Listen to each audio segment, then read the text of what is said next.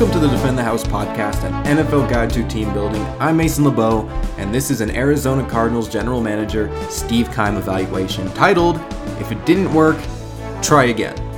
I'm going to give you some sneak peeks at why it's called that because I really wanted to evaluate Keim as a team builder because I have never seen a team take a first round quarterback one year, in the top 10 no less, turn around, and draft another the next year.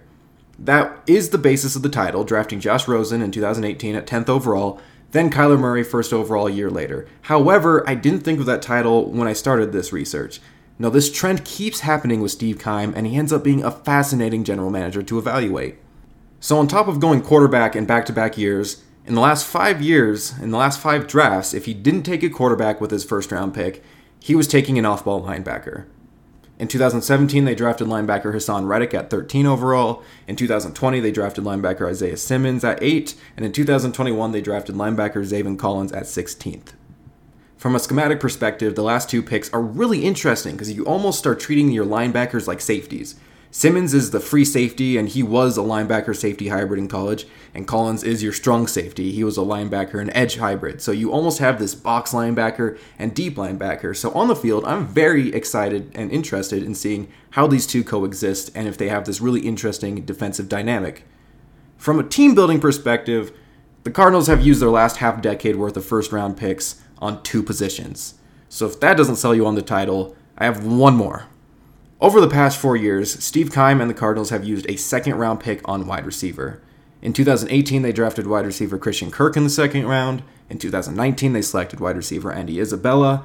In 2020, they traded their second round pick alongside David Johnson for wide receiver DeAndre Hopkins. And most recently, in 2021, they drafted wide receiver Rondale Moore again in the second round. If it doesn't work, try again. And to be fair, in most of these instances, those decisions largely made sense.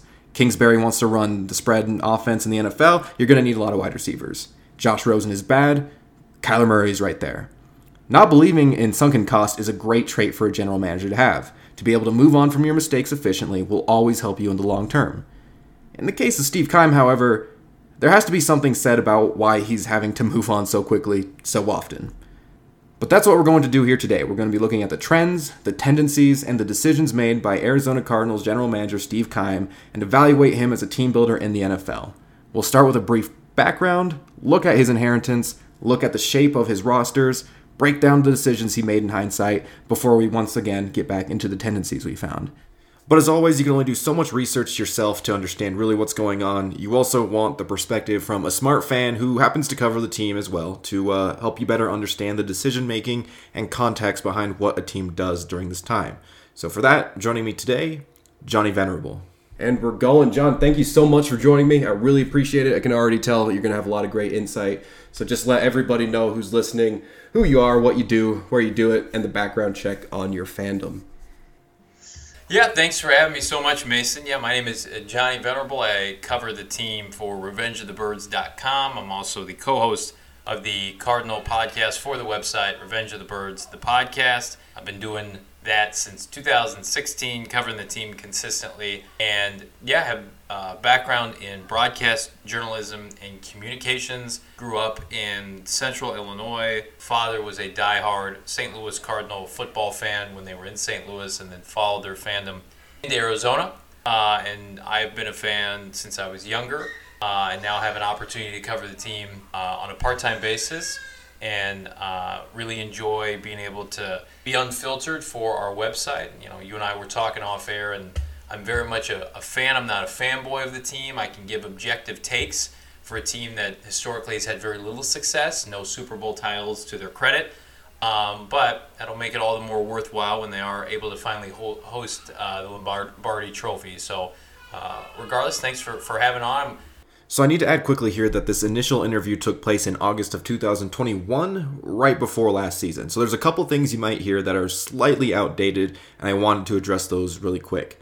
For starter, Johnny now works for PHNX or just Phoenix. I'm not really sure how that's pronounced, but it's an Arizona site, uh, sports site, and sister company to DNVR, who does the same thing with Colorado sports. And by all means, looks like an upgrade. So congratulations to him. Both sites are an excellent follow, by the way. Very informative, great content and journalism. Secondly, and the big thing that to cover is we are mostly holding out on seeing what head coach Cliff Kingsbury would do in his third year. Now, at the time, two seasons in, we hadn't gotten much middle ground on his performance, and now, after the 2021 season, we have a slightly better idea. And to start, I want to say we've certainly seen improvement each year, starting at 5 and 11, going to 8 and 8, and now 11 and 6 with a playoff appearance. I do think it's fair to say the team has gotten better each year under Kingsbury. That said, and I'm sure you're aware, his teams have a scary tendency of falling apart in the second half of the season after strong starts. After a 5 and 2 start in 2020, they'd follow that up by finishing 3 and 6 and going 8 and 8. And then this past season they started 7 and 1 only to finish 4 and 6 with a prompt wildcard exit at the hands of the rival Rams 43 to 11. This isn't really new either. This has followed Kingsbury back to his Texas Tech days. This is something we're going to see haunt the Cardinals until they can break that trend, and now we see Kingsbury firmly on the hot seat and uh, with a huge 2022 season ahead of him. Otherwise, everything else you'll hear is pretty minimal. We just talk about some younger players and wanted to see how they'd fare. But they have plenty of career left to go, so 2021 probably didn't define them. Background and inheritance. The 2012 Arizona Cardinals were a pretty mediocre team. This is the remnants of a 2008 team that shocked the world by making the Super Bowl after a 9 7 regular season, going through the playoffs, and unfortunately losing in one of the greatest Super Bowls of all time in Super Bowl 43 against the Steelers. They would continue that success next season with a strong 10 6 year, but they didn't have the same postseason luck and are bounced in the divisional round by the eventual Super Bowl champion Saints. In 2010, the quarterback that got them to that earlier Super Bowl, Kurt Warner, retired. The next few years, a Cardinals team that retained a decent amount of its elite talent couldn't figure out the quarterback spot, and they suffered as a result.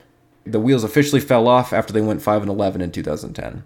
In 2011, it's more of the same, but that offseason did land them LSU star cornerback Patrick Peterson at 5th overall in the draft. Which brings us to 2012, the year of inheritance. The head coach is Ken Whisenhunt, who was hired in 2007, just a year before they made that Super Bowl, and the general manager is Rod Graves, who had been in the NFL as a scout since 1984, and now the Cardinals general manager for about a decade. Some of the other names on this staff include Colts head coach Frank Reich, he was coaching wide receivers, former Browns head coach Freddie Kitchens, coaching tight ends, and current Buccaneers general manager Jason Licht as the director of pro personnel. The 2012 Cardinals got off to a shocking 4 0 start before promptly dropping 11 of the next 12, finishing 5 and 11, and of course the firing of Whisenhunt and Graves. The offense finishes 31st in the league behind a rotation of quarterbacks in John Skelton, Kevin Kolb, and Ryan Lindley, all playing about four games or so. The defense is better, finishing at 17th, but not great. Likely hamstrung by poor offense. Johnny recaps what this time was like for fans. Well, from from 2007 to 2009, that team, those teams are really built on the success, the obvious success of Kurt Warner, and then budding stars Larry Fitzgerald, uh, Anquan Boldin, Dominique Rodgers, Cromartie, players like that, Antrel Rolle, Carlos Dansby. So the Cardinals were in a precarious position outside of what was going to happen with Warner. Uh, I do believe had had Kurt opted to play in 2010 when the division was won by the seven and nine Seattle Seahawks, they would have again made the postseason. Uh, what ended up happening was shortly after the 2009 season, when the Cardinals lost in the divisional round to the Saints, Kurt Warner retires and the team goes really in a tailspin. For The better part of three years looking for the heir apparent to him. And unfortunately for guys like Ken Whisenhunt, they were exposed um, not as elite head coaches. I mean, Ken Whisenhunt was two and a half minutes away in 2008 from winning his Super Bowl title. And, you know, fast forward three odd years later, and, and he was fired by the organization. Um, and that was really much in part due to the fact that they had traded for Kevin Kolb, they had signed Derek Anderson, they couldn't draft and develop anybody uh, worth the salt, and then you've got young players in the division like Russell Wilson and Colin Kaepernick. The Cardinals needed a change, um, and so that's when they brought in Bruce Arians in 2013. The inheritance of talent on offense is mostly just at wide receiver. Larry Fitzgerald is still only 29, and this regime had just spent a first round pick on wide receiver Michael Floyd to be his running mate. Add a young Andre Roberts who completes this trio as he nearly matched Fitzgerald statistically in his down season. The offensive line gave up 58 sacks that season, and only prior year's fourth round pick Bobby Massie would be there to stick around, so this group largely needed to be built up from the ground. The defense had a quite a bit more to work with. Defensive end Calais Campbell was a building point, but defensive tackle Darnell Dockett was getting up there in age next to him. However, they had spent a first round pick a couple years prior on defensive tackle Dan Williams, and he was supposed to be their long term option and replacement. Linebacker Daryl Washington was a bright spot. Just in his third season, he was selected to the All Pro team, making the front seven easily their most stacked unit. Their safety tandem of Adrian Wilson and Kerry Rhodes would need to be replaced, both left that offseason, but with Patrick Peterson having a successful rookie season, it seemed like they had a building point in the secondary as well. Which sets up this Cardinals team building evaluation. Steve Keim, who had been working his way through the Cardinals ranks since 1999 as a regional scout, makes his way up and is promoted to general manager at this time. His first duty would be find a new head coach. Among the candidates were former Eagles head coach Andy Reid, Broncos offensive coordinator Mike McCoy, in house candidate Ray Horton, and Chiefs head coach Todd Haley, who was the offensive coordinator for the Cardinals when they made it to that Super Bowl.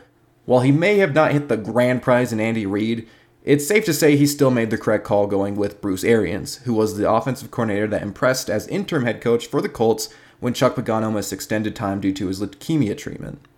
I think dating back to that offseason, the Cardinals hired Bruce Arians because really a lot of coaches opted not to give them interviews. And people forget that. Bruce Arians was the last coach hired in January of 2013.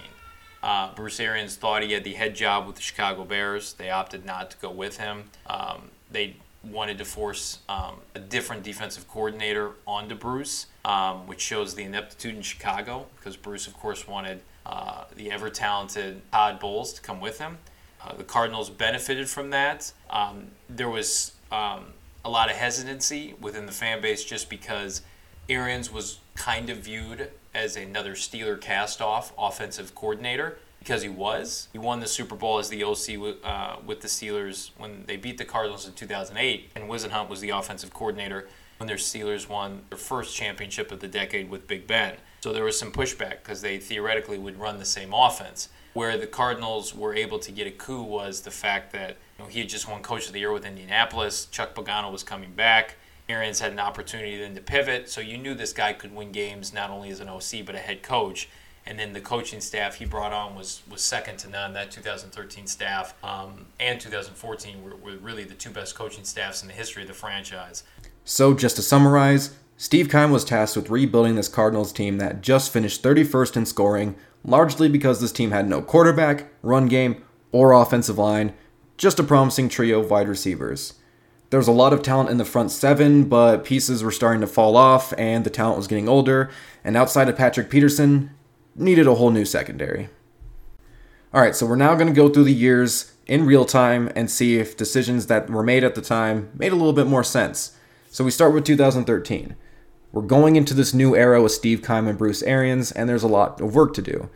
However, they mostly have to stay quiet the first year and retool, as the previous regime left them with negative $700,000 in cap space entering free agency. That's not enough to stop them from making moves after freeing space up, but it did stop them from doing anything significant in free agency. They mostly reloaded this roster with a bit of younger talent that fit the scheme. However, the biggest move of the offseason, by far, and maybe even of the entire Arians era, was trading for Raiders quarterback Carson Palmer. As I mentioned, quarterback was one of those positions that desperately needed an upgrade, and despite sitting at 7th overall in the upcoming draft, there wasn't a prospect worth taking there. The only quarterback taken in the first round this year, Bills quarterback EJ Manuel. Had they wanted the alternative in Geno Smith, well, he did play for longer and was better, he's just a career backup. This did give the Cardinals the flexibility to build the roster up through the draft and see if Palmer had anything left in the tank. After all, they did just trade a conditional sixth, and he even took a pay cut to get out of Oakland. They really just got Palmer for free. However, the draft could have gone better. 2013, one, one of the worst first rounders in recent memory, right? Or first rounds in, in recent memory. That draft was made by their third round pick, Tyrann Mathieu.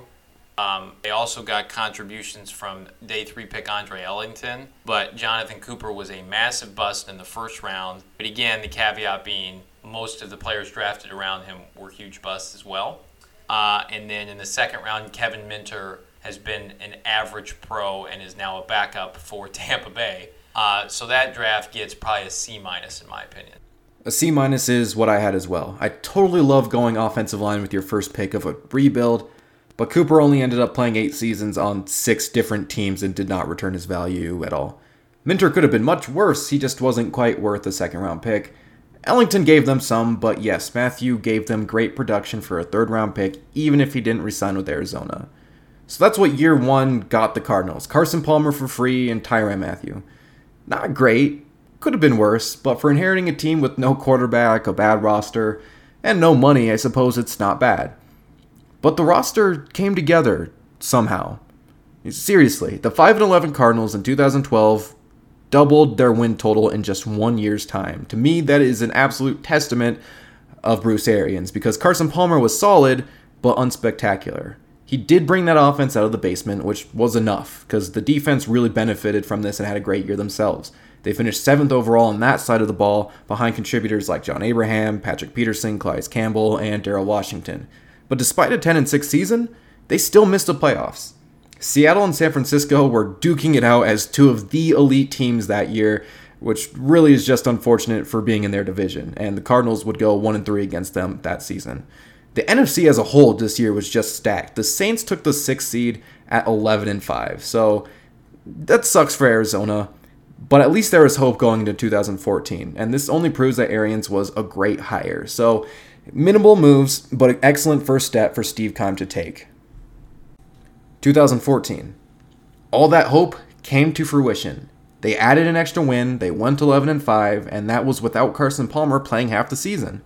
Palmer would suffer an injury early in the season and miss a few games.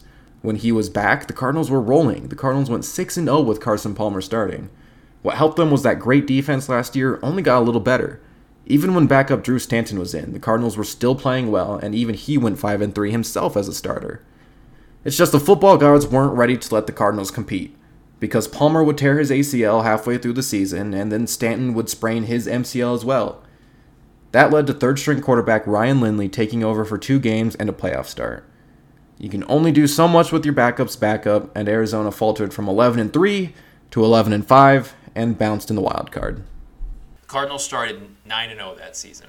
Carson Palmer got hurt. They still end up making the wild card round. Um, you know, Todd Bowles puts together probably the best statistical defensive season in the history of the franchise. Unfortunately, that allowed him to then leave as the Jets' new head coach. But those first two years, 2013, 2014, were about rebuilding on the fly while winning double digit games because of how elite of a head coach Bruce Arians was. Carson Palmer was, was quality when he played. I think he only played like six games that season. It was a lot of Drew Stanton, Ryan Lindley, backup quarterbacks. But that's what the great coaches can do. They can manufacture points and win games they're not supposed to. Bruce Arians would win games ugly early and often, and that led into 2015. As Johnny alludes to, this team holds a lot of promise. The roster was firing with confident quarterback play. So, how'd they get here? Well, again, they still weren't all too active in free agency, continuously swapping out the old regime's talent for new. They did hit on cornerback Antonio Cromartie, who was past his prime, but still quite good for a number two corner across from Patrick Peterson. Offensive tackle Jared Veldheer shored up the pass protection, and Ted Ginn added a return element on special teams. But these were all smaller, short term signings, nothing crazy. They also had a pretty unsuccessful draft again. They traded back in the first to acquire picks from New Orleans, adding a third, and with their first pick, they took safety Deone Bucannon, who would become a somewhat productive but inefficient tweener in his career. Second round pick Troy Niklas never did much. Only Pittsburg State wide receiver John Brown really had a successful career, but that was largely away from Arizona.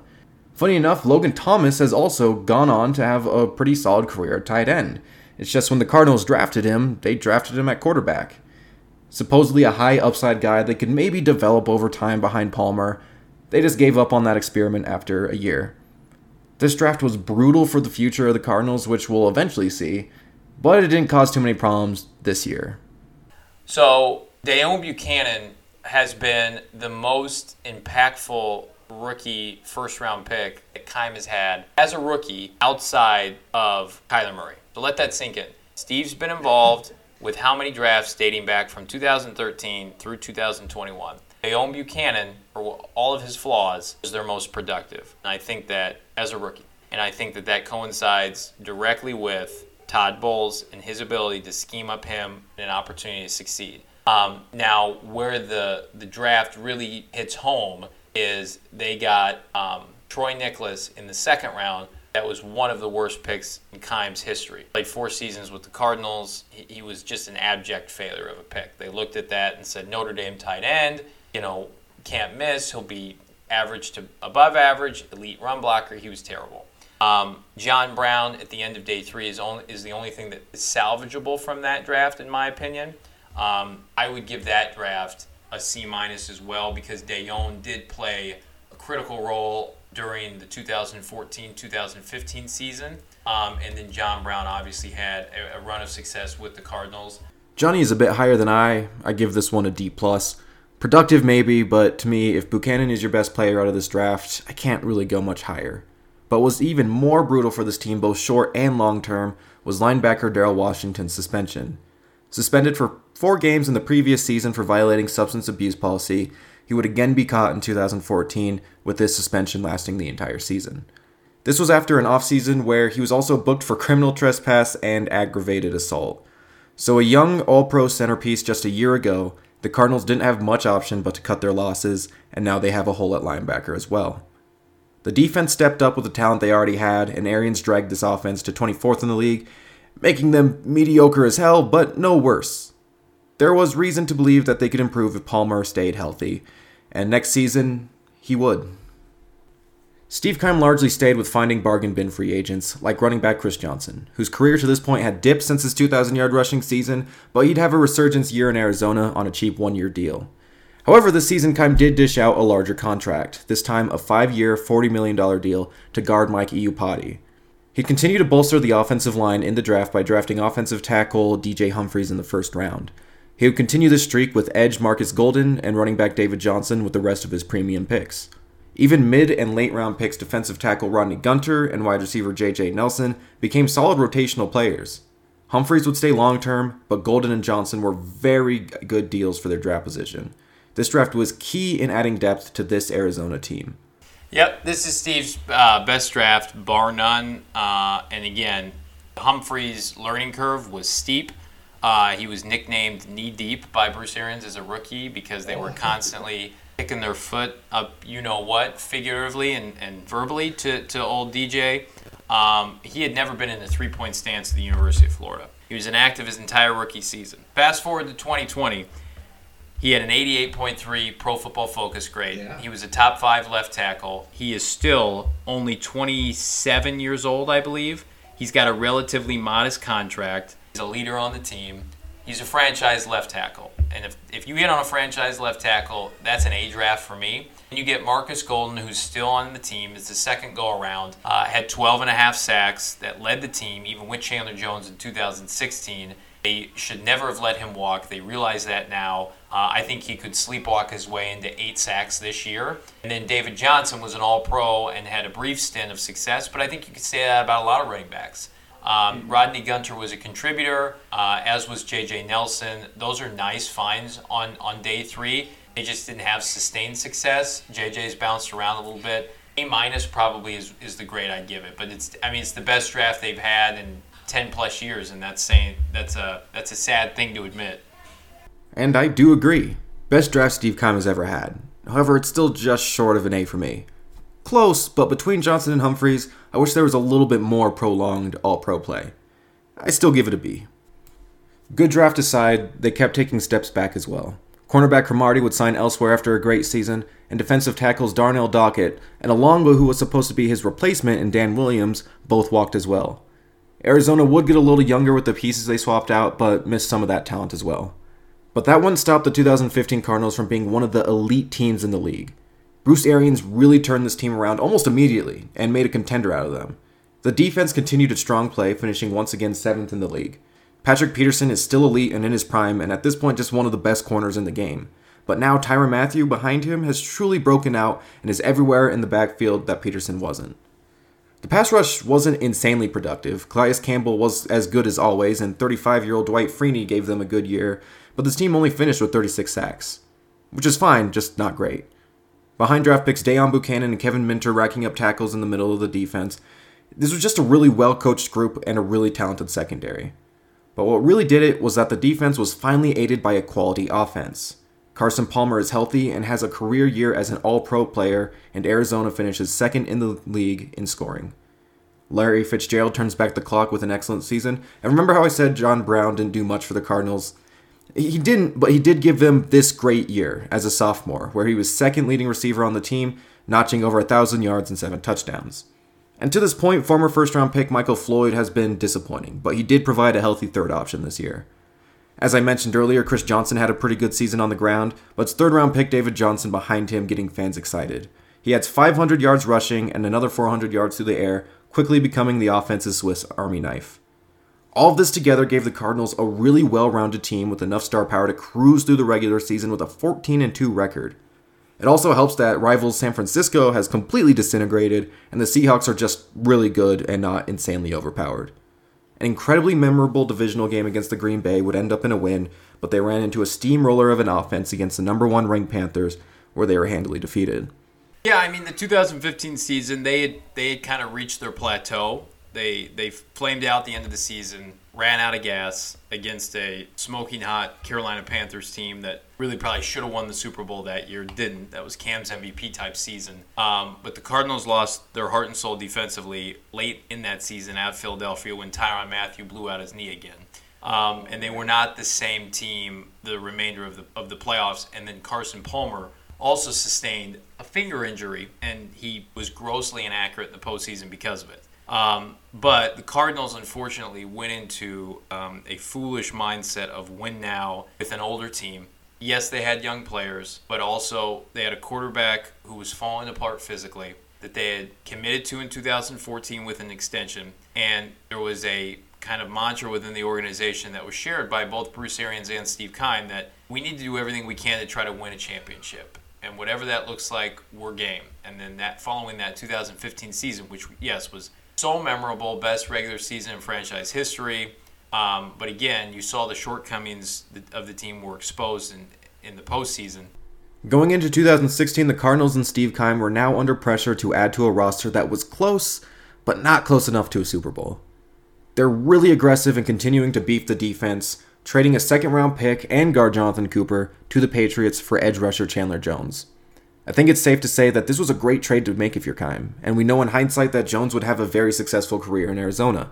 And to add such a great player to such an important position for just a second round pick, great move, especially considering the circumstance, even if they had to pay him right away, which they did. The only other move they made was adding guard Evan Mathis, a band aid on an offensive line still struggling and unfortunately, this would be another draft that would hurt the Cardinals long term. Further trying to bolster the pass rush, they drafted defensive tackle Robert Nkemdiche in the first round to be depth early and potentially add a long term replacement to Calais Campbell. He wouldn't play much as a rookie and only lasted three unproductive years in Arizona. Cornerback Brandon Williams and center Evan Boehm rounded out the next picks, both unproductive and not with the team long term, and none of the late picks after that made any impact either. The result of having largely mediocre drafts prior to this year finally caught up. Everything didn't go right for the Cardinals like it did the previous year. Yeah, it's it's it's pretty egregious, right? Because again, I like the Nkemdiche pick because the upside, because of where the Cardinals were picking. That pick came late in the first round. He had top ten value, but it's the fact that Chris Jones went a couple picks later, uh, and even the kid from Green Bay, the defensive lineman who's become a quality pro. Um, it was just disastrous. Now, you did have Chandler Jones going for a second round pick, so that has to be taken into an account. Um, so whether that elevates it in your mind from an F to a D minus, Brandon Williams was an abject failure, as was Evan Boehm. Marquise Christian was cut, but then he had a couple nice seasons on special teams as a rotational safety for the LA Rams. Cole Toner and Harlan Miller were, you know, cast-offs for a roster. This was the beginning of the end in terms of the Bruce Arians era because Robert Nkemdiche and then the next year with Haason Reddick perfectly encapsulate their their want and need to win right away with a flawed roster. Carson Palmer does have a good year, and even running back David Johnson reaches all pro status. The offense just doesn't have much firepower otherwise. Larry Fitzgerald leads the team again with just over a thousand yards, but John Brown isn't healthy and Michael Floyd wasn't very good. So an undynamic passing attack was just lackluster. A heavily invested in offensive line also isn't great. It's not terrible at this point, but it's just not a strength. DJ Humphries has a very slow start to his career. Mike Iupati is entirely one sided. Center AQ Shipley kind of finds his stride, just not as a true positive, and tackle Jared Veldheer is solid enough. The pass rush does improve. Marcus Golden has a great year, and Chandler Jones is as advertised, as Captain Consistent Calais Campbell continues to do what he does. It's just that the secondary regresses, and not at the fault of Patrick Peterson, but of everyone else. Tyrann Mathieu struggles with injuries, draft picks Brandon Williams can't produce early, and the middle of the field and Deone Bucannon and Kevin Minter just aren't stretching or threatening offenses. There's still talent on both sides of the field, but the holes are clear and there's little depth to back them up. They limp to a gross record of 7, 8, and 1. 2017, expectations were mixed going into this season. Carson Palmer had had a fine season the year prior, he just looked like he was on the verge of regression. And poor drafts are really now starting to catch up at this point. They lose more quality talent in the offseason in safety Tony Jefferson, guard Evan Mathis, and most importantly, longtime Cardinal Calais Campbell. The only free agent addition of note is safety Antoine Bethea. However, Keim did hit on a somewhat successful draft just in time. First round pick linebacker Haason Reddick probably wasn't worth it, but he did have four fairly productive seasons there. Really, it was second round pick safety Budda Baker that was the home run. Drafted out of Washington and recently signing his extension, He's been and will continue to be a crucial piece for the Cardinals. Just no other picks came through that year. So for even landing a star player and an okay player, it's not a great draft. And it's also not a great season.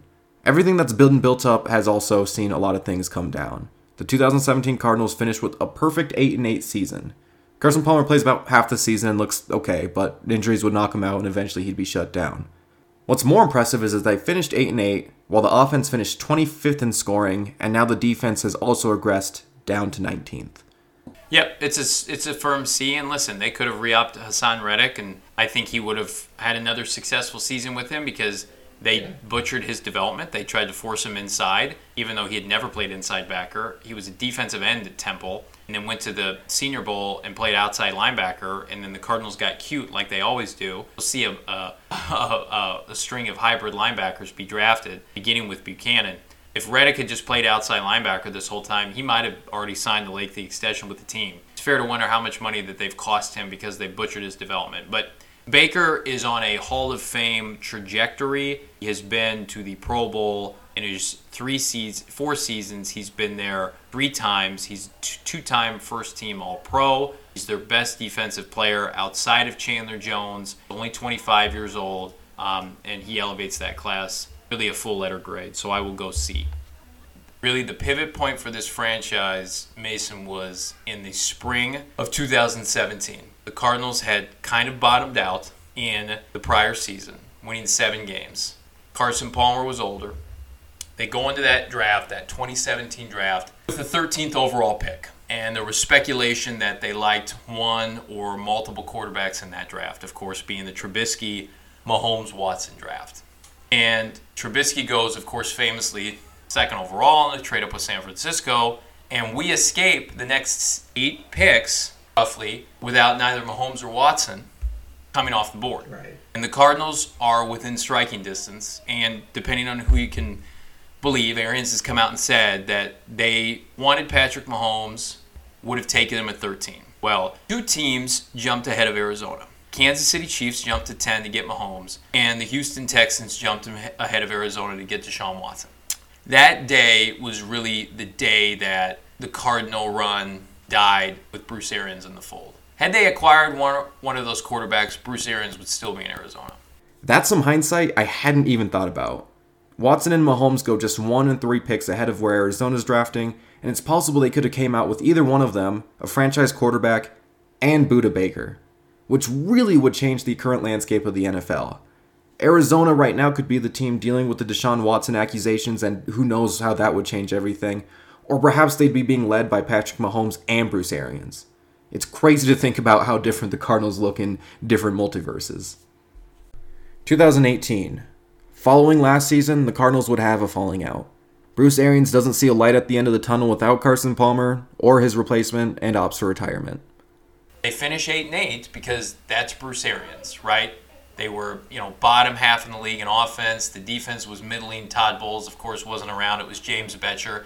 You know, David Johnson got hurt, but because of Bruce Arians' brilliance, they still finished 500.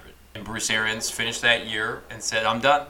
I'm going to retire. Same thing with Carson Palmer. They said, we're going to go off together. So then you enter the 2018 season, no heir apparent, a roster that suddenly has a lot of flaws thanks to poor personnel decisions by general manager Steve Keim.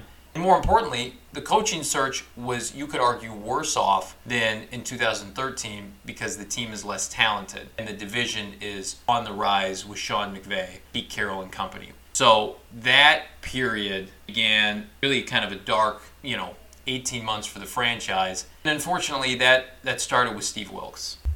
Arizona now needs a new coach and casts a wide net.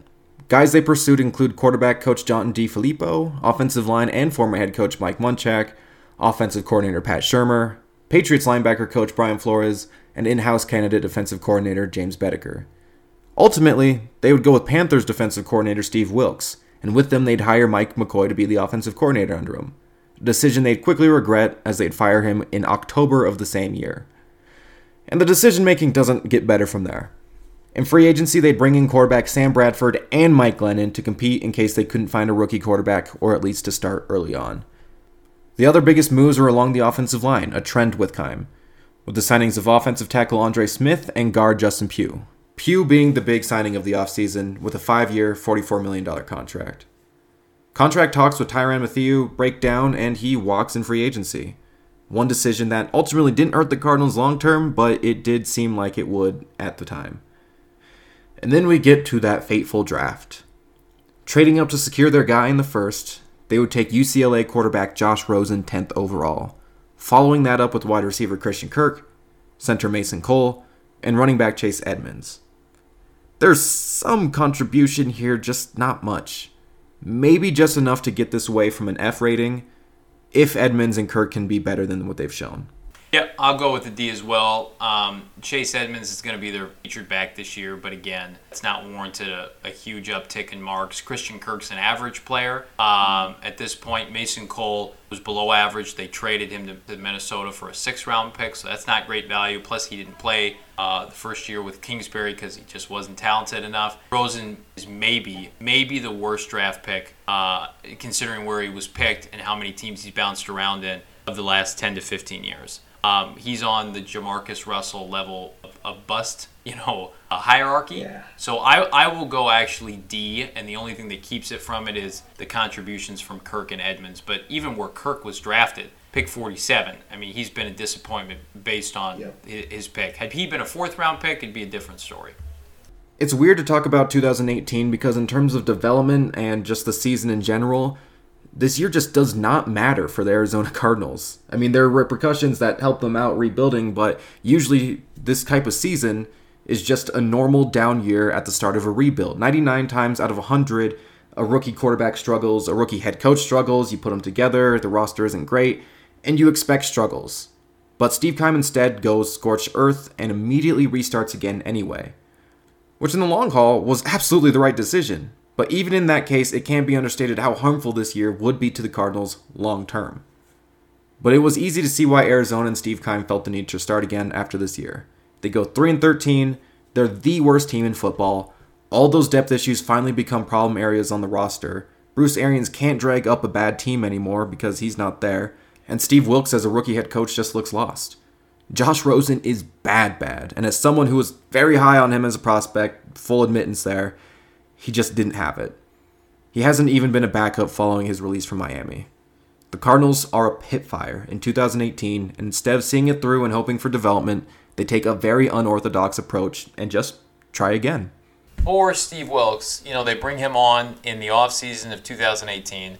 They look at him kind of in the same mindset of a, of a Mike Tomlin, elite motivator, great at the podium, had been a nice defensive coordinator for Carolina, had a relationship with Steve Keim, and I liked the hire. I said, this outside the box, I'm for it. Um, I liked his passion and energy. It was different than what they had done in the past with offensive guys. And then you know, I doubled down. I love the Josh Rosen trade up. Um, probably one of my biggest draft snafus. And what ended up happening was that 2018 team, you can look this up, is the worst, was the worst statistical offense of the last 20 years in the NFL. And then when you combine that with the rule changes that help the offense succeed and score points, I'd make an argument it's one of the worst offenses in NFL history. You know, they overpaid Sam Bradford on a one-year contract. He was completely inept, showed that he was he was done being an NFL player. They they throw Rosen in with a team that had minimal talent and frankly a below average coaching staff and it's just an absolute tire fire. You know, their only claim to fame is Josh Rosen and Steve Wilks slept or swept Kyle Shanahan that year. So when everybody likes to, to pub up Shanahan, uh, I do like to throw that in Niner,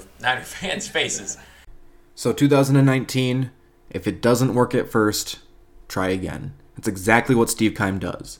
2018 is a complete and utter failure, and instead of working through it, they hit the restart button. Never did I think about pivoting off of Rosen. There have been much more egregious rookie seasons than, than what he experienced. I mean, Jared Goff's rookie season was far worse than what Josh mm-hmm. Rosen did. Um, so I remember I was at the grocery store when the news broke, and there had been speculation that the Cardinals were going to pursue Cliff Kingsbury. Right. And they were also having conversations with the reps for a certain future New York Jets head coach, Adam Gase.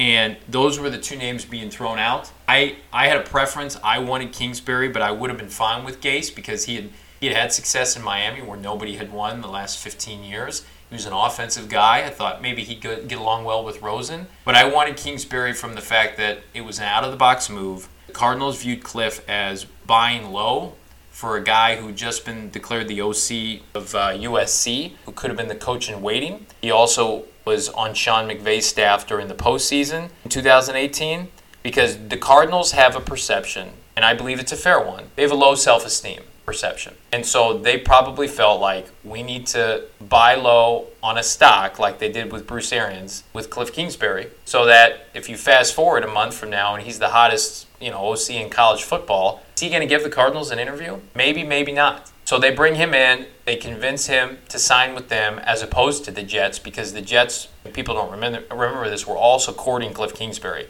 And the news broke I was at the grocery store. I was fired up, and I said, "Man, I can't wait to see what Cliff does with Josh Rosen." And immediately following the announcement of the hiring, that clip from the prior October started to go viral. And you know what clip I'm talking about when he came on and said, "If I have the number one, if I had the number one pick, I'd take Kyler Murray first overall." Mm-hmm. This brings up an entirely new possibility. I'm sorry, the Marvel What If series really has me in the multiverse possibilities of football right here because we have a very, very stark contrast in possibilities here. Remember, the Cardinals were looking at Kingsbury and Adam Gase, namely so they could get Rosen an offensive mind to work with and start building around him. Because at this moment, even if they wanted to move on from Rosen right away, this was a bad quarterback class in 2019 at this moment. Ohio State's Dwayne Haskins is the only big name in the class. Daniel Jones' stock would rise, but neither are getting first overall pick hype. That was for Nick Bosa and Quinnen Williams. Kyler Murray at this moment is undecided between committing to baseball or football, and honestly, early on, we thought he was going to choose baseball. So the NFL and Arizona are carefully monitoring the situation because it would shake up the whole draft. So back to the what if. what if Kingsbury opts for New York instead, who was his other heavy suitor? and the Cardinals are left with Adam Gase. Well, it's very likely Gase chooses to work with Rosen as opposed to drafting Kyler. It was Kingsbury who really, really wanted Kyler Murray and thought he'd be perfect for his offense. So, as I mentioned earlier, the Cardinals almost could have had Patrick Mahomes and Bruce Arians tandem leading their team. But they also very easily could have had an Adam Gase and Josh Rosen tandem.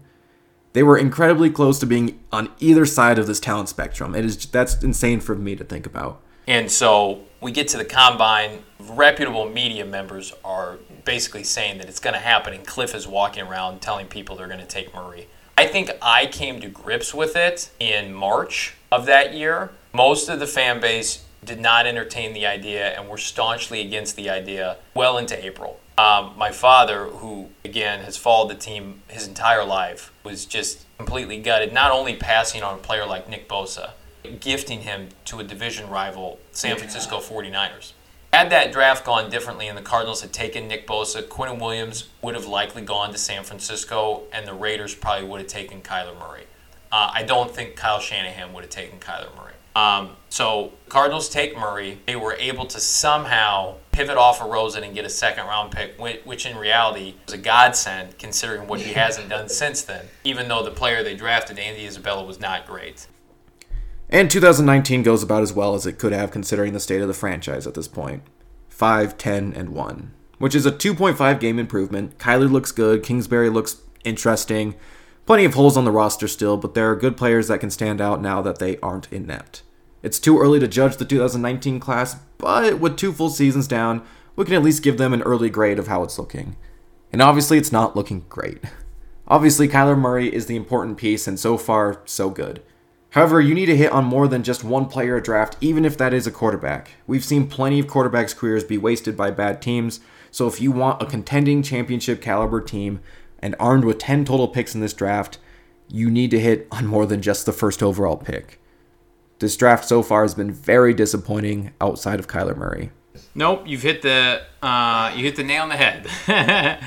Listen, uh, I'm a Byron Murphy fan. This is a huge year for him. He's going to be given every opportunity to succeed, and I think he's going to be a high end number two corner.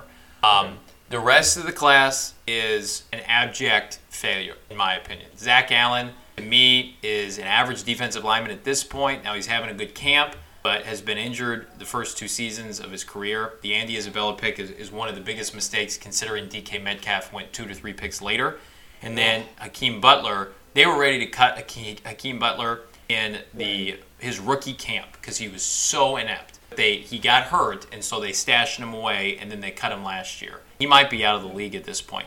Deionte Thompson is a backup safety and a contributor on special teams. He was all SEC, fifth round pick. That's a quality day, day three pick. He's going to be on the roster throughout the duration of his rookie um, of, of his rookie deal. Keyshawn Johnson is in a fight also with Isabella to even make the team. They just cut Lamont Gaillard. Um, Joshua Miles and Caleb Wilson are no longer on the team, and Michael Dogbe is a fringe defensive lineman. So this this this class should have you you should have had one to two stars and three to four high end starters or contributors. You've got one bona fide star, a starter in Byron Murphy, and then just a, a, a bunch of meh. So yeah, it's to me it's a B minus only because of Kyler. And I think I'd agree, though I might go C plus. It's hard to weigh hitting on a franchise quarterback versus getting almost nothing else out of it. But should Byron Murphy improve, and he will be counted on a lot this year, and he can be a solid player for a while, I'd probably go B minus. Again, too early to definitely judge, but at the moment, this looks more like a solid but underwhelming class, and that's exclusively because of Kyler Murray. Arizona is active in free agency this year, but they don't do anything special. Linebacker Jordan Hicks gets a four-year, $34 million deal, which was interesting considering he's now the backup, and but he was a solidish starter for a couple years. They continue the trend of re-upping on the interior offensive line, giving guard J.R. Sweezy a $9 million deal, and they give cornerback Robert Alford a middling three-year, $22 million deal. Not a significant amount of money spent, and no significant player added. So with 2019 being in the step in the right direction, there is at least a lot of hype going into 2020. And that's where we are. 2020 doesn't quite go as well as fans had hoped. They go into last year and they hit the ground running and start 5 and 2, 6 and 3. But Eh, put a bow on 2020. Cardinals finished 2 and 5 down the stretch. They started 2 and 0 in the division, they finished 0 and 4. They let their their fast start get the best of them, but they also got to play Mason the NFC East and a plethora of backup quarterbacks. So their season was a little bit fraudulent. Now, what I will say is Cliff had some shortcomings in the second half that rightfully will put him on the, the hot seat entering 2021. Was it completely his fault that they collapsed? No, they missed kicks, you know, they missed critical catches. Cliff is a fine offensive coordinator. He's probably a below average head coach right now. And it's fair to wonder has he gotten this team as far as he can get them? And does somebody else need to take the baton? We're going to find out after this season if that's true or not. On a wider view, this was at least another good step forward for a Cardinals team that was the worst team in football just two seasons ago. But in context, a disappointing finish after starting 5 and 2 and looking like a quality playoff team going into the back half of the season, only to miss the postseason outright. That offseason was headlined by the trade for Texans All Pro wide receiver DeAndre Hopkins for the incredible price of a second round pick and running back David Johnson, who past his 2016 season just never really returned to form. The Texans were rightfully dragged for that trade, as the Cardinals made out like bandits, adding a top five wide receiver in his prime to this young and exciting team, who was obviously well worth it after a 1,400 yard season. The rest of that offseason, though, is quiet. Keim only signs four total free agents, the main two being defensive tackle Jordan Phillips and linebacker Devon Kennard. Both got $10 million a year over a couple seasons. Again, these aren't huge deals that would set Arizona back had these guys not performed, but even for a mid level contract, it seems like he's overpaying for middling talent considering neither are really starters going into the next season. We aren't even going to bother with grading the 2020 draft, only one season in. Any of these guys' careers could go any number of ways. First pick linebacker Isaiah Simmons was this linebacker safety hybrid out of Clemson who had an up and down rookie year with some very bright flashes and does look promising going forward. Third round pick Josh Jones was an upside tackle prospect who at the moment is getting developed and might be a backup, might be a guard, we're going to have to see. And defensive tackles Leki Fotu and Rashard Lawrence, linebacker Evan Weaver, and running back Eno Benjamin make up the rest of the class. And we certainly can't speak of the 2021 offseason, but it's worth at least going over quickly. JJ Watt is the big signing, and 2000 and 2 years 28 million for a very high caliber but older and injury prone player seems like a fine price. They also signed AJ Green to 8.5 million for honestly maybe about the same. Kicker Matt Prater, cornerback Malcolm Butler, who would go on to retire this offseason, and guard Brian Winters are the other notable free agents. They'd also trade a third round pick for center Rodney Hudson from the Las Vegas Raiders. And all pro as early as 2019, that is one of the more promising moves of the offseason. Watt, Hudson, and Green are 32, 32, and 33 years of age, respectively, and as a major adds of the 2021 offseason, certainly shows the direction this team is going in. They had a familiar style going into this draft. Linebacker edge hybrid Zaven Collins in the first, wide receiver Rondale Moore in the second, and cornerback Marco Wilson in the third. So before we pick out the trends and tendencies, let's compare the state of the roster again from when we left it in 2017 and maybe reference it from where it was in 2012 as well and compare it to now going forward because for once we really don't know how it'll turn out, we just know what we have on paper going forward. With quarterback, through trials and tribulations, they did manage to get their guy. Carson Palmer had a really good run in Arizona, then they took a shot on Rosen, signed some bad free agents, and ended up with Kyler Murray. It's fair to question how good Murray is going to be, how he'll hold up, and what he'll achieve. But two years in, I think it's safe to say that he definitely is not a bust and is looking very promising going forward.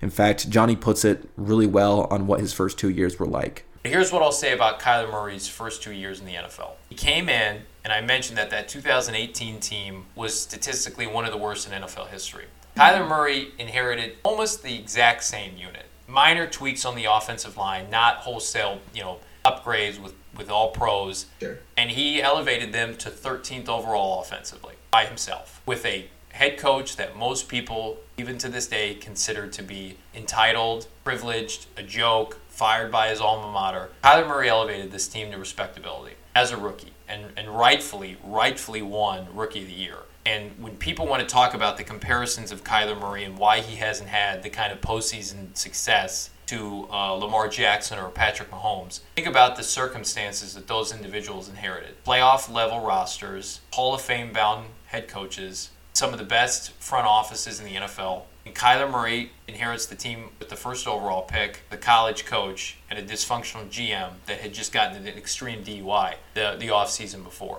And so I think Kyler Murray's path to stardom and greatness is very comparable to maybe Cam's because Cam also had to elevate a bad franchise in Carolina who had the first overall pick. And really, Cam didn't really pop until his second or third year.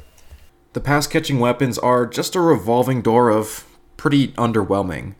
Now, DeAndre Hopkins certainly is an amazing addition and a huge improvement that will likely change this and give them something to work with. But the amount of guys they've cycled through to get to this point is pretty astounding. Larry Fitzgerald looks like he's finally hanging it up. Michael Floyd never caught on. John and Jaron Brown both had their moments, so did JJ Nelson, etc. And this is certainly an upgraded unit at this point by all means, but kind of depending on what Rondale Moore becomes, because Andy Isabella, Christian Kirk, Chad Williams, a lot of shots taken at this position that really haven't worked out. Not to mention that the tight end position seems perpetually a wide open spot of rotating players on this team.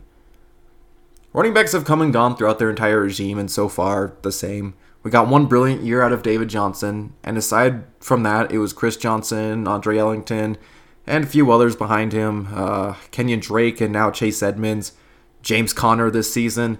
We'll see. I think there's a fine amount of investment for this position for considering what they've got. So, you know, n- not bad.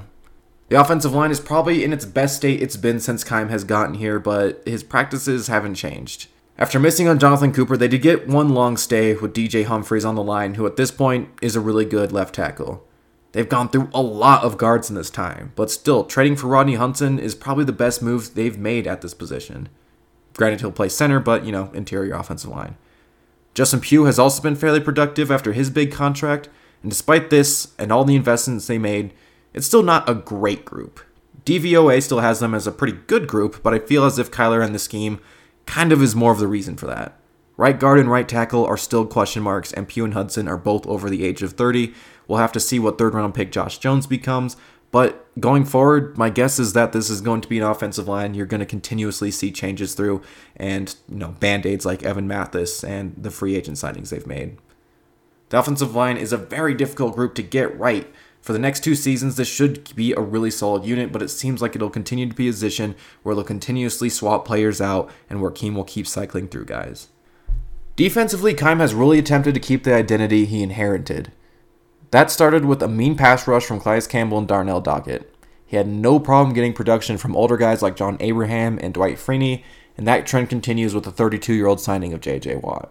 Of course, the Chandler Jones acquisition worked out very well too. But 31 himself, and without another good pass rusher on the entire defensive line at this moment, I'm curious to see how long term the edge position holds up after Watt and Jones this following season. Defensive tackle has not been a spot Keim has been able to replace. Notably, they spent a first round pick on Robert Nkemdiche, who flamed out rather quickly. But other mid round guys also haven't worked out. Guys like Frostee Rucker, Zach Allen, Kareem Martin, now Corey Peters, Rashard Lawrence. They may be able to fill a role, but they have not been difference makers. The linebacker spot has been wild. Starting with Carlos Dansby and Daryl Washington must have made Steve Keim crave having two quality guys in the middle. He's gone through Kevin Minter, swapped Deone Bucannon's spot, tried converting Haason Reddick, and now his finally has Isaiah Simmons and Zaven Collins. One of the spots we can hopefully count on to hold down the defense for the long term, but it's interesting between Buchanan and Reddick that Kevin Minter is really the only true inside linebacker that he started at the position. Everyone else has been tweeners in some way that he really wants to fill this different type of role for inside linebacker. Either way, curious to see how that one goes. And cornerback was somewhat neglected as Patrick Peterson was inherited by Keim and spent most of his career as a true cornerback one. Attempts to get the guy across from him have varied. A good season from Antonio Cromartie, Robert Alford, and a couple of higher picks in Brandon Williams and Byron Murphy. Eh, now with Peterson gone, there's a lot of pressure on Murphy to take a big step forward. They signed Malcolm Butler to kind of fill in and stop the bleeding, and he retired kind of unexpectedly. The corner room has rarely been a true strength. Going into this next season and forward, it could be a weakness. The safety room has never lacked talent, however. From going from Tyrann Mathieu to Budda Baker is as excellent of a transition as you could have. The guys across from them have varied, at the other safety spot, but having one all pro safety consistently is great. So we found two big trends going through everything, and it adds up after seeing what the Cardinals have been over as a team over these years. The first one, Keim really struggles in the later rounds. He hasn't necessarily been fantastic with his high picks either, but at least passable. But once you get past those premium 100 plus picks, there's really a steep drop off in talent selected that really zaps this team of any depth, which has been a noticeable occurrence. If you go through all of his drafts, the best talent he's found in these areas are either Andre Ellington or JJ Nelson. It could be Chase Edmonds, we'll see. But for nearly a decade worth of drafts, they have no reasonable talent to show in the late rounds. And that's an issue, and Johnny confirms. Steve is Steve, unlike his counterparts in the division, John Lynch finding Kittle and Fred Warner on day two and day three. You know, Pete Carroll making his living with the Legion of Boom with John Schneider.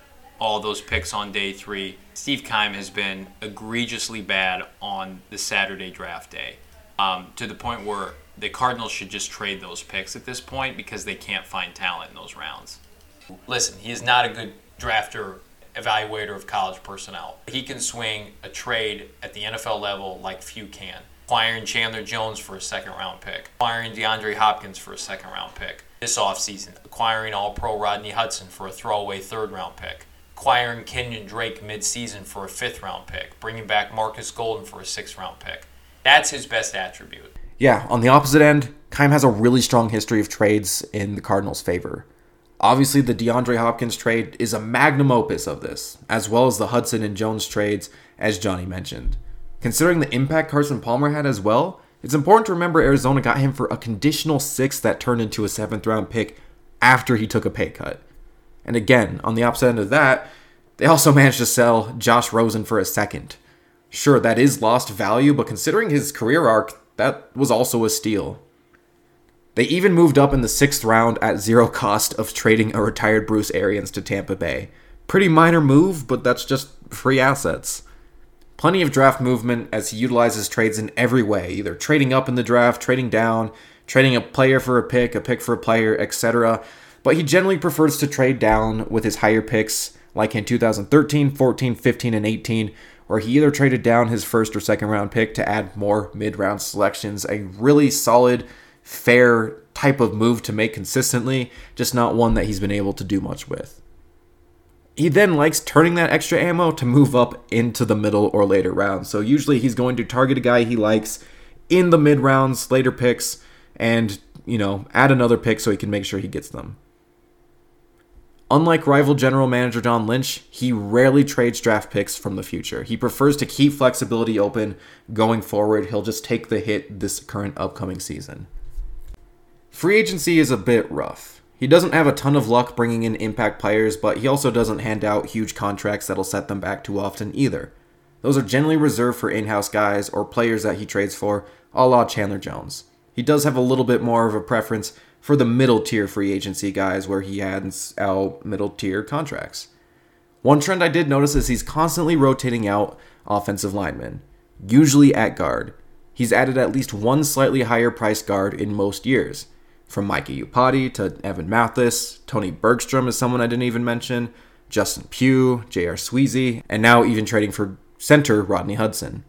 This is a really weird mix of never looking to add a long term answer and getting by on older but solid talents. But the draft pick of Jonathan Cooper shows that he does value the position, so maybe he's just confident that he can keep filling it in and doesn't want to use another high pick on a Jonathan Cooper. He does the same with right tackle with guys like Jared Veldheer, Andre Smith, Marcus Gilbert, and Kelvin Beachum. So while I can't directly say it's good or bad, he does have an interesting free agent strategy that generally relies on passing on the bigger names early and very occasionally, very occasionally, handing out bigger contracts. And as Johnny tells us, which is something I didn't even notice myself, he's a lot better in late free agency, adding pieces for the upcoming season. I mean, really, none of his free agent additions have done anything of note from March. He excels in late offseason acquisitions. They call them Keim time signings. So the first go go around in 2013 when he brought in Carlos Dansby late. He brought in Jonathan Abraham late. He brought, brought in Dwight Freeney late in the 2015 season. Those are the kind of moves that, that resonate with the fan base because he gets he's at his best, Mason, when he doesn't have to commit multiple years to free agents. And so now this specific offseason, he got AJ Green on a one year deal, James Conner, some of these players. I think he's learning. Where he gets into trouble is when he dabbles into the piggy bank a little bit and he signs, let's say, Jordan Hicks to a, multi year deal and he falls apart physically. Robert Alford, Jordan Phillips. These guys can't stay healthy. Devon Kennard's a backup right now and he got paid nice money. So outside, I mean, the trades are really what has saved his his, his bacon with the franchise.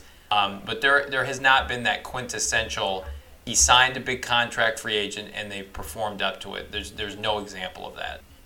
Johnny hits on the bigger names that haven't worked out, which is pretty much all of them.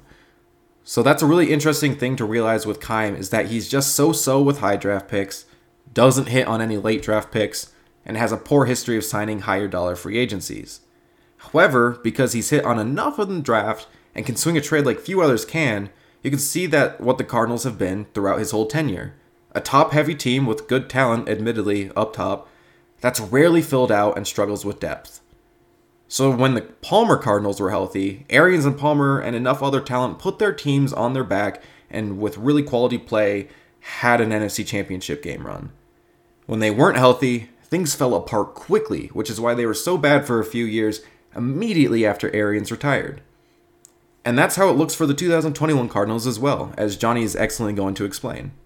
Yeah, they just they cannot fill out the meat of the roster. There's a definitive drop off uh, from their high end talent. You know, they look great in Madden. This year, I think in Madden they're like a top ten team because people see the big names. They see Hopkins, they see Chandler yeah. Jones, Kyler Murray, etc. And they don't know that. They don't really have great guard play, right? Their defensive line is average at best. We don't know what we're getting from J.J. Watt.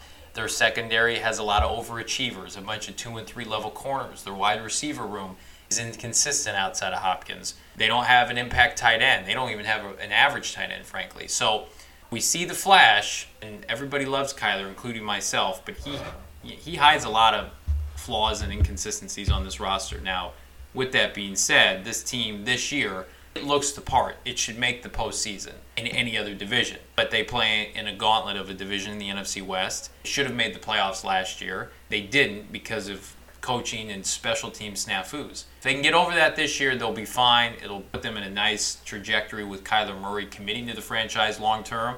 Listen, if they miss the playoffs this year and the NFC West, that three of the teams in the division are consistently considered top 10 teams in the NFL, Cliff is probably going to be put on the hot seat, if not removed as the head coach. If the season goes as poorly as you know, maybe Vegas, some other people are thinking it's going to go, then Steve Keim could very well lose his job. So there's there's going to be a major pendulum swing one way or the other. They're not going to keep status quo for another year. That something has to give with this franchise.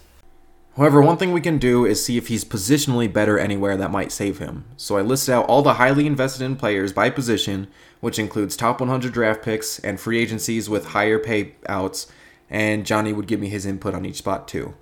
Starting at quarterback, you have a very mixed bag with Carson Palmer, Sam Bradford, Josh Rosen, and Kyler Murray. And though this is a unique position, I think it's important to consider their success with Palmer and Murray, so I could overall say that they hit on this position. Yeah, I would consider that hit as well. Uh, I think that when you're going to have sustained success with Kyler, that really is the differentiator. And the fact that they won a lot of games with Carson. You had two really rough seasons, um, but Rosen and Bradford were in the same season. So that, that really kind of cancels each other out. At running back, the only high investment player they have of note is David Johnson. This team simply hasn't spent much on the position, and with an all pro nod and being part of a major trade, and the consideration of positional value, I honestly say good job here as well. I look at I look at the running back position, Mason, and I, I would say David Johnson needs to be joined by Chase Edmonds. Chase Edmonds has been really quality fourth round pick, somebody who has helped them win some games. I think is going to be a top ten fantasy back this year and surprise a lot of people. But again, okay. if, if, if, we're talking about uh, you know top 100, he's not a top 100 pick, but I think he, he is going to be somebody that warrants you know consideration for one of Keim's better picks. Wide receiver is a much worse spot, but it does depend on how much you can discount everyone else just for the DeAndre Hopkins hit. It's also going to rely a lot on the play of Rondale Moore. But this moment of John Brown, Chad Williams, Christian Kirk, Andy Isabella, it's a noticeably mediocre selection of players. Um, the receiver room is really kind of an abject failure at this point. I would probably give it a below average grade, a D. Same thing with the tight end. That's that's an F. He's almost afraid to draft that position high. And being afraid to draft tight end may be right. The single high investment player here is Troy Niklas, who of course did not work out. Perhaps it's always been the schemes of Arians and Kingsbury just disregarding the need of a pass catching tight end, but nonetheless, there hasn't been a quality pickup here. Offensive line is similar to wide receivers. DJ Humphries became a good tackle, and you could get worse production out of Justin Pugh, Mike Iupati, Jared Veldheer. But Jonathan Cooper, Mason Cole, and the jury's still out on Josh Jones. It's mostly a lot of meh. Um, the offensive line to me is probably a C, but I will say, you know, you got to include Rodney Hudson in that group as well. Yes. And yes. I, at the end of the day, Steve was committed to fixing the O line when he got hired. It's taken him how many years? Eight years. He's finally done it. The Cardinals have a top 11 offensive line according to Pro Football Focus. I think that's on the low end. Josh Jones, I was at training camp today, is going to be their starting right ta- right guard. Uh, Kelvin Beachum was good last year. Um, they've got some upside that I think is going to surprise a lot of people. On the defensive line, Marcus Golden stands out as well as seeing what J.J. Watt has left in the tank. But other names include Kareem Martin, Robert Nkemdiche, Zach Allen, and Jordan Phillips. Yeah, at the end of the day, they have never been able to really replicate and replace Calais Campbell and his presence along the defensive line. Yeah. They've tried and failed. They wanted Quinnen Williams, you know, a different life. He'd be a Cardinal probably. Keim was obsessed with him, maybe more so than Nick Bosa. And then in the next in the next draft with Isaiah Simmons, they were going to take Derrick Brown. Had Derrick Brown fallen to pick eight, even if Simmons was on the board. So Keim has been fixated on a five technique.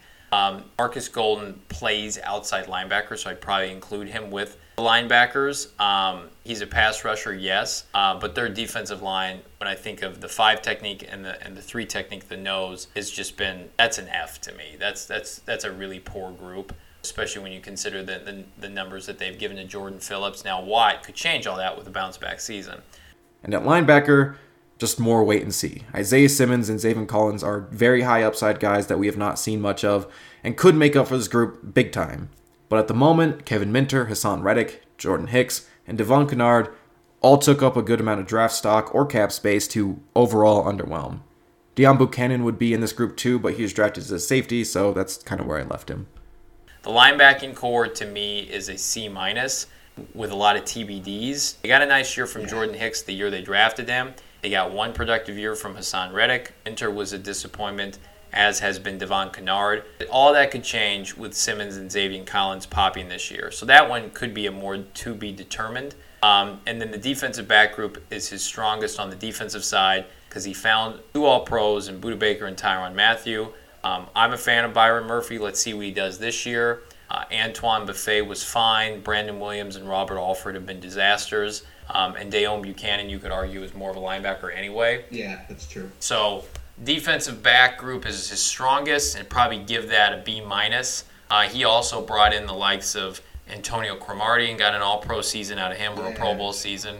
Um, he's had some shrewd one-year corner signings. They've been they've been fine at the position. Um, so I would say maybe offensive line and defensive backfield has been his two strongest in terms of investments. Because he got Humphries, he got Hudson, he got Pugh, got Josh Jones. I mean, there are a lot of his acquisitions that are still with the team. I'll let Johnny keep going because I feel he summed up defensive backs very well and said anything I was going to. And that's about everything we can do here. So let me just overall recap my thoughts on Cardinals general manager Steve Keim. Okay, overall, and for starters, this is not a man who believes in a long term rebuild. He's never purposely gutted the roster, he's never overly accumulated draft picks or cap space or anything. He immediately acquired quarterback Carson Palmer, immediately drafted Josh Rosen after him, and then immediately swapped him out for Kyler Murray. For better or worse, that ideology has gotten the Cardinals to a championship game and a fairly bright future. You just never know if it could have helped them to purposely tanked for a season. He's been very 50 50 on coaching hires.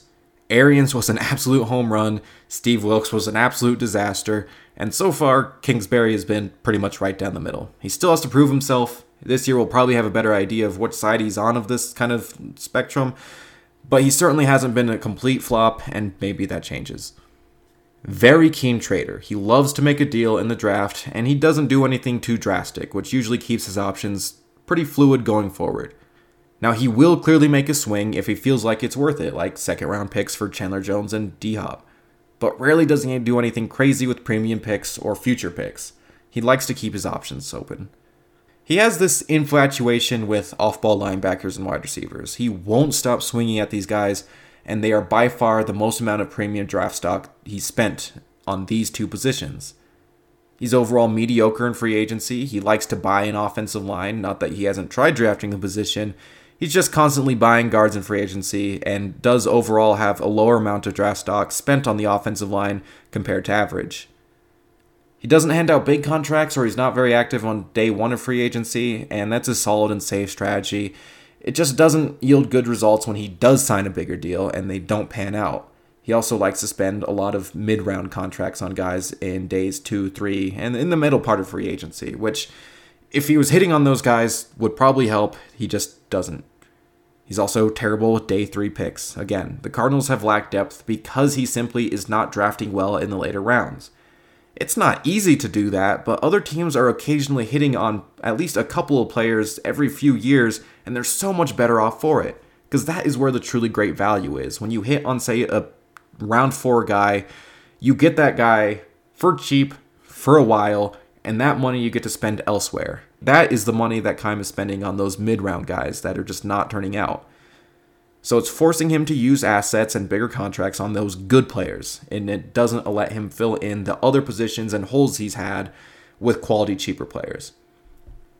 As a result, he's been pretty mediocre. His hits and successes have kept him from being a bad general manager, in my opinion, but from what we've seen of him so far, it appears that his best accomplishment has been the Bruce Arians hire. Without him, I think we'd have a much better idea of who GM or who he is as a GM, and that might not be very good. Arians did a lot of heavy lifting with rosters that weren't very good early on. It's truly incredible to me how immediately successful that team was when they hired Arians. I mean, they were bad before and they were very bad after, and even the mediocre Arians led teams, I'm just surprised weren't even worse. He truly seems to be a miracle worker, considering the job he's done in Tampa Bay already, there's plenty of evidence to support that this is the case. Credit where it's due for moving on from Rosen and Wilks for a much better situation. Not a lot of general managers would have made that move, and at the same time, a lot of general managers wouldn't have gotten the opportunity either, so it's still kind of a mixed bag, but that's obviously a plus considering they're in a much better situation now. So the Kingsbury era will kind of decide the overall tenure for Keim. You landed on the quarterback, you have four years of him on a cheap deal, you swung an incredibly impressive trade to get a star talent across from him. Everything else now will fill out the rest of the roster. He has to be a better drafter, and honestly, maybe at this time it would have been smarter to utilize free agency a little bit more if this team wants to compete in this window. Okay, and now we're back in post after about six months of seeing that season unfold and having everything edited. I could say the biggest things that we definitely kind of need to update is the fact that mostly Christian Kirk and Chase Edmonds are, you know, good.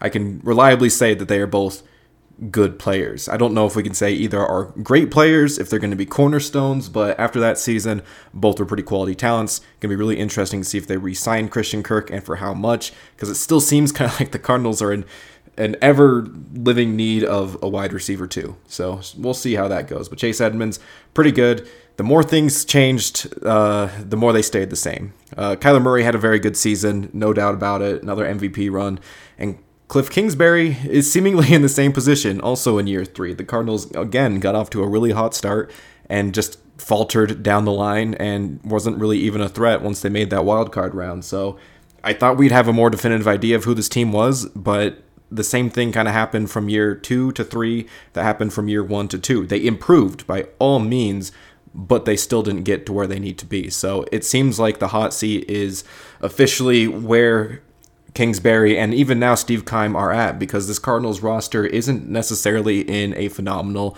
position. They have some old talent they're relying on. They have some holes they still need to fill, and it seems like the Cardinals are going to have to go all in on this next season to really make use of Kyler Murray's rookie contract. And they do have some talent there.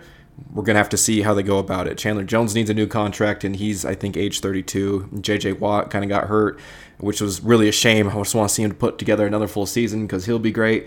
Um, Isaiah Simmons and Zaven Collins just did not get the snap counts in the postseason that we were hoping for, and that's really interesting. I haven't watched the tape on them, but it seems like they haven't quite developed as great as we were hoping. But it seems like they both did make splashes in the regular season. So rather that's on Vance Joseph. If Vance Joseph will even be back, he's getting head coaching interviews right now by the time you hear this, you'll probably know if he is or not. But there's a lot going on with the Cardinals, and somehow this season just did not give us many answers. So I think where I'm at currently is that if this next season of the Cardinals doesn't go well, or they don't win a playoff game, or they don't make a playoff run, I won't be surprised to see Steve Keim go out with Cliff Kingsbury. So we'll see if Kingsbury can make the proper adjustments and finally put together a strong second half of the season and see if we can finally get that playoff run. Thank you to Johnny. He was an excellent interview. I loved his insight. Go follow him and go follow Phoenix PHNX excellent excellent follow great coverage there and i again if you didn't hear that from his insight here you know obviously that's what you're going to get and I thought it was excellent. So thank you to him. Go follow him. And uh, this is just the beginning and the I guess the continuation of season one. We're just gonna call the season one now that I'm here. We got a few more episodes coming out shortly. I really hope you guys enjoyed this one. Follow me on Twitter. Follow this stuff here. There should be an article along with it if me saying a bunch of words in terms of contract numbers and years and just players in general you couldn't really follow along with there's there should be an article available to read too. It might be a little bit more well structured uh, there. So uh, thank you. I hope you guys look forward to the next episode. Should be on the Tampa Bay Buccaneers and their Super Bowl team. So uh, keep an eye out for that. Until then, thanks for listening. I'll see you guys later.